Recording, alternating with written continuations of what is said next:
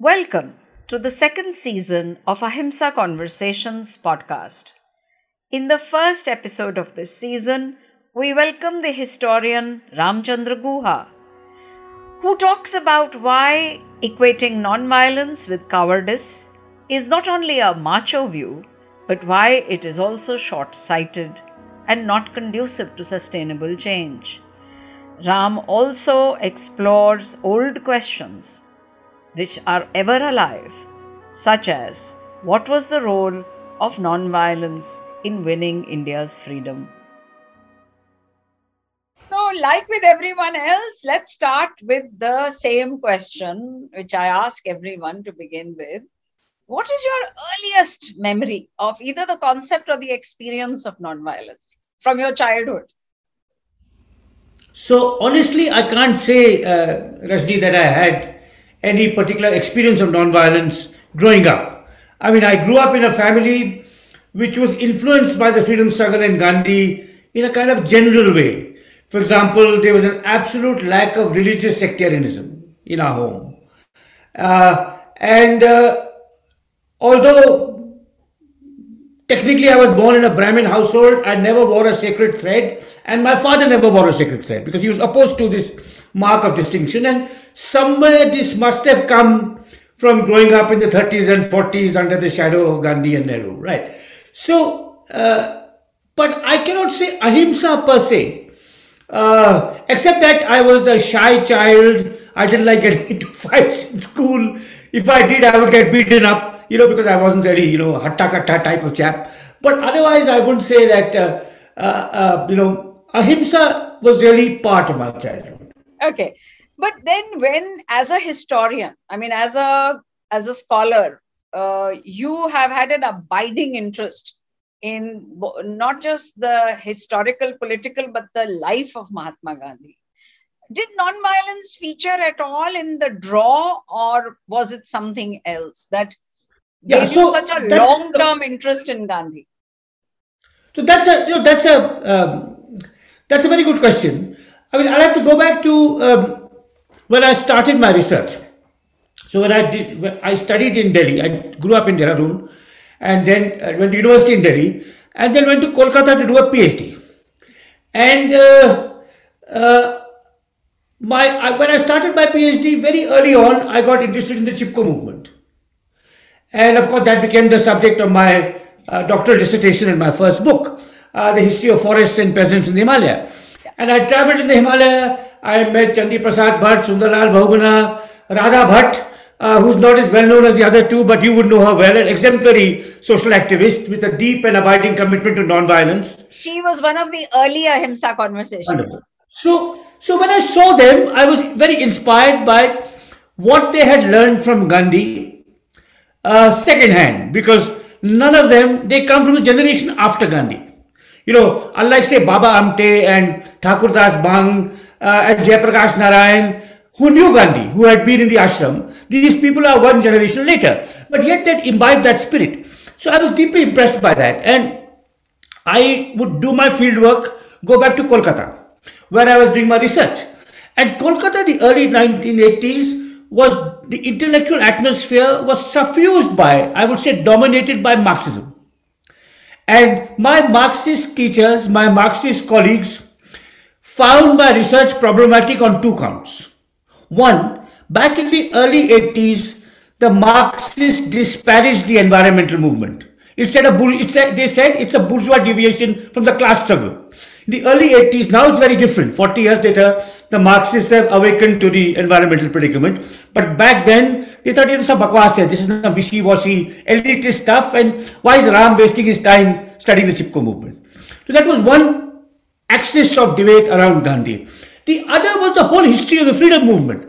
And where, for the Marxists, non-violence was again a bourgeois device to wean the classes away from the revolutionary path. And this, this idea was encoded in a book which was the Bible of the Indian Marxists, R.P. Dutt's book, India Today. You know, uh, so I would debate with him. I would say, look, he had to get people together, and you know, maybe there was a reason why he was non-violent. But look at the way he lived. I would tell them, look, look at the way he lived. He may not have Read Das Kapital, Capital uh, but you know he led, led an exemplary life with poor working class people. You know that he embodied uh, it is it is lifestyle the suffering of the peasant under British rule. So those were some of our first debates around Gandhi, and they were sparked by really first by my watching the Chipko activists in the field. And then later reading about Gandhi. So the more serious immersion in Gandhi's writings, Gandhi's life, Gandhi's struggles came much later. But uh, you know, I know when I, uh, so as it so happened, these are all, you know, accidents of history, that I wrote a letter when I, when I, when I decided to do my research on Chipko. On the same day from Dehradun, I posted an inland letter to Sundar Rajji in Silyara and to Chandi Prasad ji in Gopeshwar and saying I want to come and uh, see you work and talk to you about Chipko. And these were among the few letters I've ever written in Hindi. अब जिससे confession I making to you मैंने हिंदी में एक खत लिखे क्या और कि मैं आपसे मिलना चाह, चाहता हूं मैं आऊंगा अब जब भी जब भी आप फुर्सत जब भी आपके पास समय है मैं आऊंगा नो सुंदर राजी was travelling he didn't get my letter Chandi Prasad ji replied eight once and I टुक अ बस right a 14 hour bus ride the whole day from Dehradun, uh, changing at uh, Rishikesh up the Alaknanda Valley. And I spent two or three days with Bhaji. And you know, his, and, and I said, that's true of Sundarlalji, it was true of Radha Ben, Band got later. Kind of a complete unself conscious austerity, you know, living a very simple life, very egalitarian dealing with your colleagues. I mean, if you go to the Dasholi Gram Swarajya Mandal office, it's not a office, sarkari hierarchy, you know my father was a government officer where there's a hierarchy. There's a chaprasi, then there's a peon, then there's a research assistant, and then there's a director, right? So that deeply impressed me. And I and I went back and told my Marxist teachers, you know, these guys are really living the life. They're enacting socialism in practice, you know, not spouting it in theory. So I think in many ways, meeting Chandi particularly, because he's the person I met first, it's possible that if Sundarlal ji had got my letter and I met him first, I would have been equally impressed. I mean, people who meet Sundarlal ji have the same kind of experience. Radha Ben is absolutely astonishing, you know uh, in 2019, before the pandemic, I spent a week in Kumaon. And two days were spent talking to her in her Lakshmi Ashram, you know, and she's already in her mid 80s, right?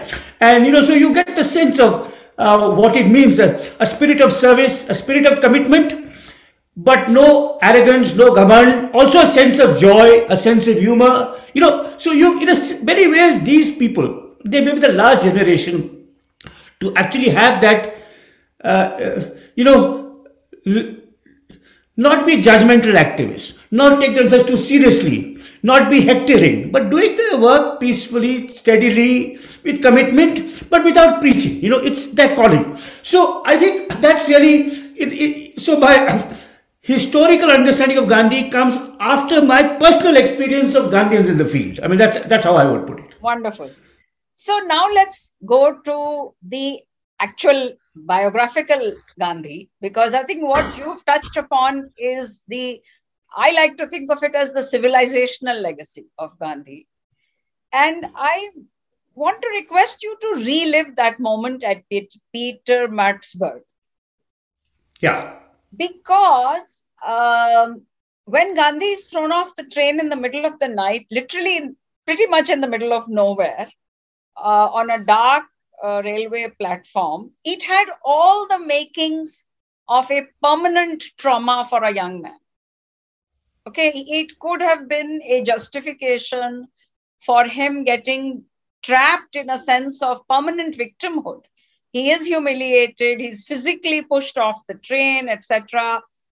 What is it, Ram? What was there in the background that this very ordinary man, at up till that point, very ordinary seeming man, rejected. And you, you, you know that passage in the biography. He talks about all the obvious feelings came to him. And then he sort of seems to suddenly turn around and say, no, this is not about victimhood.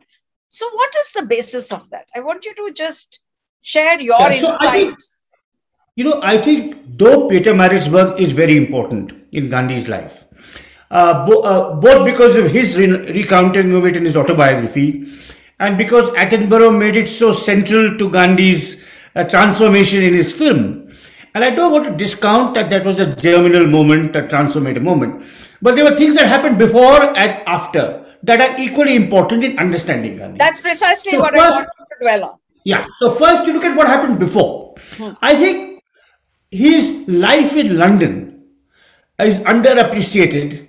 Uh, uh, beyond, because we have to look at beyond what he says in his autobiography. Every autobiography, even the autobiography of someone as truthful as Gandhi, is selective. It's the memories you retain. Every autobiography is limited in that it can't give the wider social and historical context of the person's time. Now, in London, Gandhi made his first European friends. I think that is very, very important. You know, um, in Rajkot, uh, he was with basically Gujarati Baniyas. He had one Muslim friend. He talks about Sheikh Mehtab. He had a Parsi headmaster. But to be befriended by Europeans, both collectively and personally, collectively as in the vegetarian society, which gave him a home, which gave him a cause, which gave him a platform to express his views. I mean, it's quite remarkable that the first essays of what were to comprise 90 volumes of Gandhi's collected works were his articles in the Journal of the Vegetarian Society of London. And also friends. I mean, one of Gandhi's early friends, quite unusual man, was Josiah Oldfield, who was a doctor in the Vegetarian Society and with whom Gandhi came to share a home.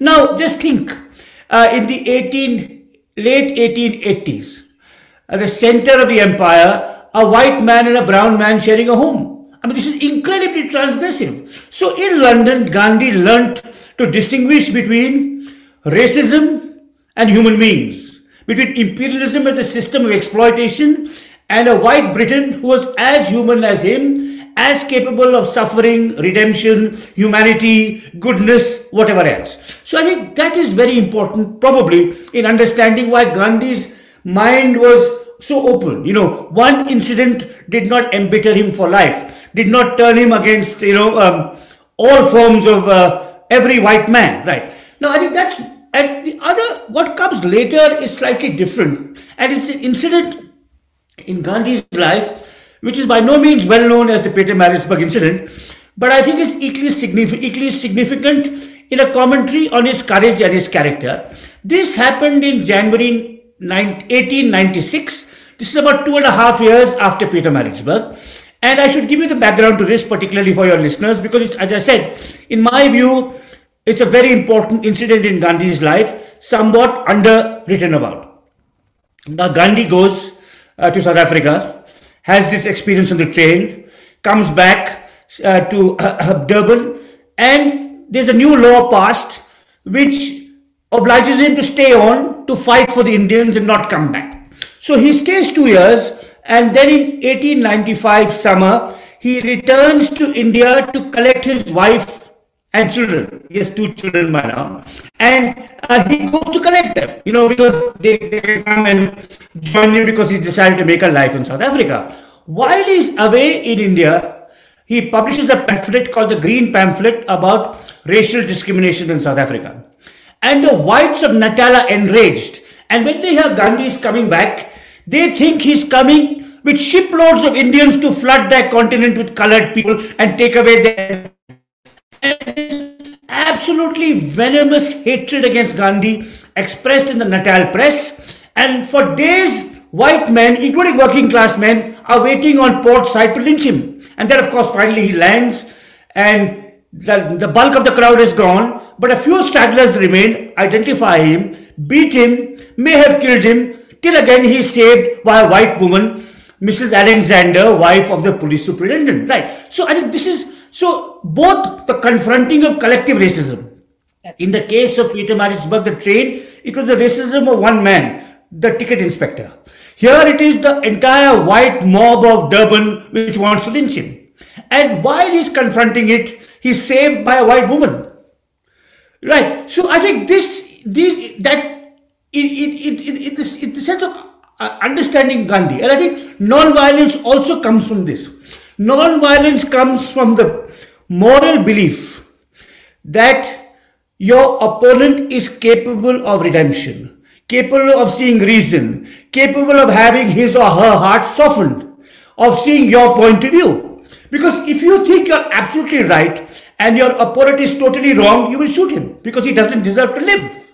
So I think this is his early experiences are also part of the reason he always preferred dialogue and non-violence to armed struggle. And I think that these are, of course, that I think you and I are agreed on this that that's what makes him such a morally uh, superior human being. I mean, to those who practice violence as a means of redressal or getting justice. I mean, yeah. non-violence is Gandhi showed non-violence is always more moral and often more efficacious often more likely to achieve lasting results as well. But it's these early experiences in London, in Pietermaritzburg, and on the port side at Durban, where he's lynched, almost lynched by a white mob, that I think shaped him.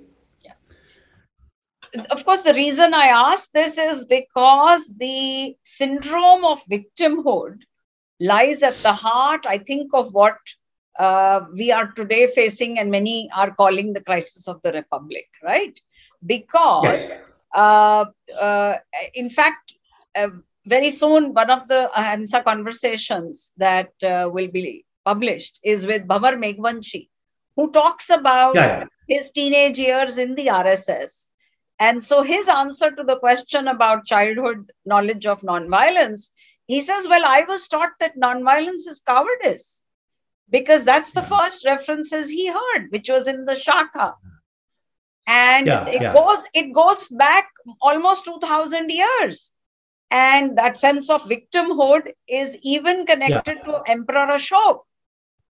Yeah yeah. And uh, the fact that ashok after kalinga opted for non-violence is taught as being the reason why uh, indian society could be enslaved so would you want to comment on this whole syndrome, which is basically that uh, how and why does historically, because it is a running thread through history, that nonviolence is equated by some people with cowardice? I think it's a very masculine, macho point of view. Firstly, you know, you want to show your power by beating up on someone, right? I think it's also a very short sighted point of view. I mean, sustainable change requires institutional change. It requires new laws, new institutions, new practices, and all this can only be achieved through non-violence. I mean, another great, though he may use the term ahimsa, in his belief and his practice, another great proponent of non-violence was B.R. Ambedkar. You know, he was really a constitutional democrat. He was not a revolutionary in the Marxist sense. And much later in life, of course, he came to Buddha. But even before he came to Buddha, he believed in reason, dialogue, transformation through persuasion, organization, yes. You know, uh, and he actually famously led a non-violent struggle uh, for access to the tank in Mahad. Right. And I think, uh, uh, so I think, but even Gandhi, there is another dimension which goes back to what I said, which is systems of oppression are bad but those who man those systems of oppression are not necessarily evil. And I want to tell a story about victimhood, if I may, uh, which is uh, a part of uh, part of Gandhi's life and not so well known. Now, Rajni, you are uh, you live in Mumbai.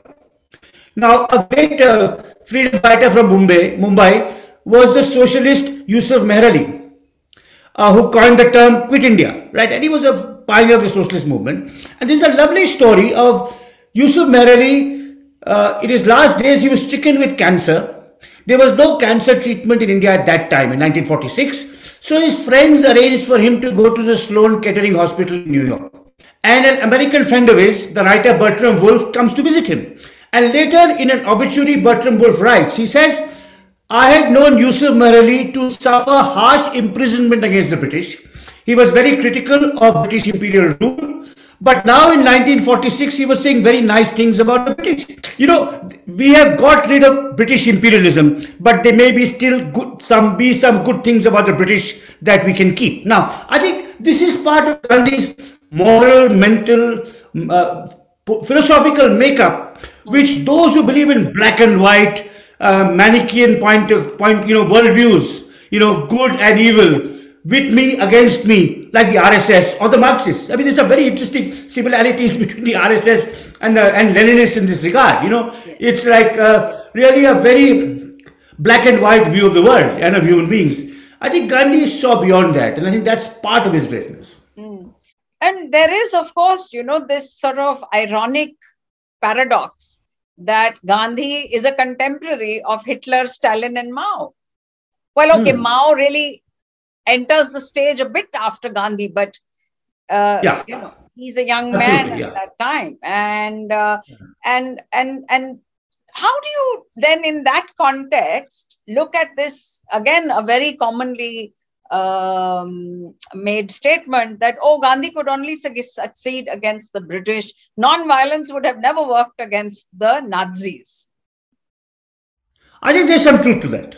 I think there is some truth to that for sure. You know, I think it is true. Uh, we're not even sure whether non-violence would have succeeded against the French. Uh, if you look at the ANC and the South African state, the ANC was inspired by Gandhi from the time it was set up in 1912 till 1960 when it formally abandoned non-violence as its credo. Now, what was interesting about the ANC is that even when they adopted violence, it was selective violence against state targets. It was not kind of indiscriminate violence, violence, killing every white in South Africa. You know, it was not that. But they realized that the South African state had to be shaken up and Satyagraha would not shake it up, you know. So I think there is some truth to the fact that more open societies, less brutal regimes are places in which non-violence may succeed. You know, uh, this, the Dalai Lama and the Tibetans, I mean, I consider the Dalai Lama the greatest living human being. I mean, that's my personal view. It's my personal view. You know, uh, I've had the great privilege of meeting him twice, of studying his work. But I still recognize that his political strategy has completely failed against the Chinese. Right. So I think there is some truth to that view. I think uh, I would not uh, discount it. Mm. And the story of non-violence after Gandhi, how do you? Well, I think yeah, I think the story of non-violence after Gandhi is essentially tells you that in quasi-democratic societies, Non-violence can bring about profound social change. The greatest example, of course, is the civil rights movement in America. But if you look at the environmental movement in our country, uh, if you look at some of the movements in Eastern Europe, you know, uh, say Poland uh, was an authoritarian state, but by no means as brutal as Stalin's Russia or Mao's China. And solidarity, on whom Gandhi had an influence. I mean, it's not recognized that some of adequately recognized that including Lech Walesa was inspired by Gandhi. In fact, in Rakesh Sharma's recent film, there is a cameo of Valenza talking about Gandhi. So I think in democratic or quasi-authoritarian societies, not Hitlerian or Stalinist, Stalinist or Maoist societies, where state power will crush you if you just raise your head, right? So I think, uh, and you know, it does not have to bring about political change.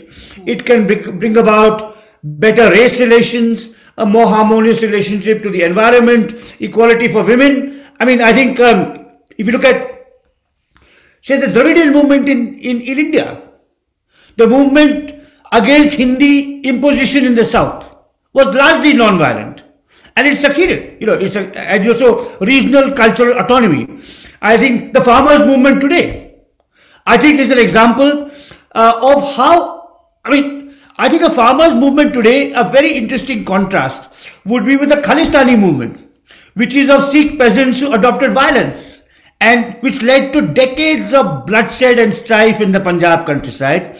Whereas today, here are these farmers on the Delhi border, absolutely non-violent, fearless, joyous, singing and making their case so beautifully and effectively. So I think this is an interest. A future scholar, a young scholar, should write a dissertation comparing the Khalistan movement and uh, what's happening, you know, around the Delhi border today with the uh, uh, Punjab peasants and, and, you know and, and earlier the anti-CAA protests. Of course, of course. In yeah. which you yourself got arrested, I think, for half a day. That's right. Yeah, absolutely, absolutely. You know, of course, uh, the farmers' protests are of a much larger order. Yes. But the anti-CAA protests were totally in the spirit of Gandhi. Mm. And for me personally, one of the very nice things about the anti-CAA protests was that in places like Delhi and Bangalore, many of the young students held up posters of Ambedkar and Gandhi together. You know, they were brought together posthumously in a kind of reconciliation, which I found very moving because we had fraternity to learn from Ambedkar and Hindu Muslim harmony to learn from Gandhi, and we could draw on them both in our struggle for a more democratic India today. So, yes, I mean, yes, I mean, the anti CAA protests, the farmers' struggle are examples of absolutely non violent protests which have truth and justice on their side. Bilkul. In closing, Ram, what advice would you give or what observations would you share with young people who are drawn to nonviolence but sometimes feel yeah. daunted that it looks very you know, difficult? You know, Rajni, the older I've got, the more hesitant I am to give advice. okay. So just be open minded, be curious, uh, read, and read particularly things from the other point of view. You know, uh, try and read the most persuasive arguments against climate change if you can find them. For a Hindu majoritarian state, if you can find them. You know, one of the problems in social media is that we are in our silos. We are only with our own herd, you know, uh, people who think like us. Uh, travel, you know, experience different parts of India. I think travel to different parts of India is an enormously eye-opening experience. I mean, I was, I think, personally very fortunate in that I'm a South Indian who grew up in North India and studied in Calcutta and then traveled around. So that's the only kind of general advice I give, you know, people. I mean, I, I, I don't, I think everyone must find their own path, their own way.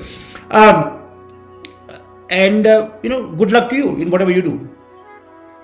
Thank you so much. Thank you. Thanks, Rajni. Thank you.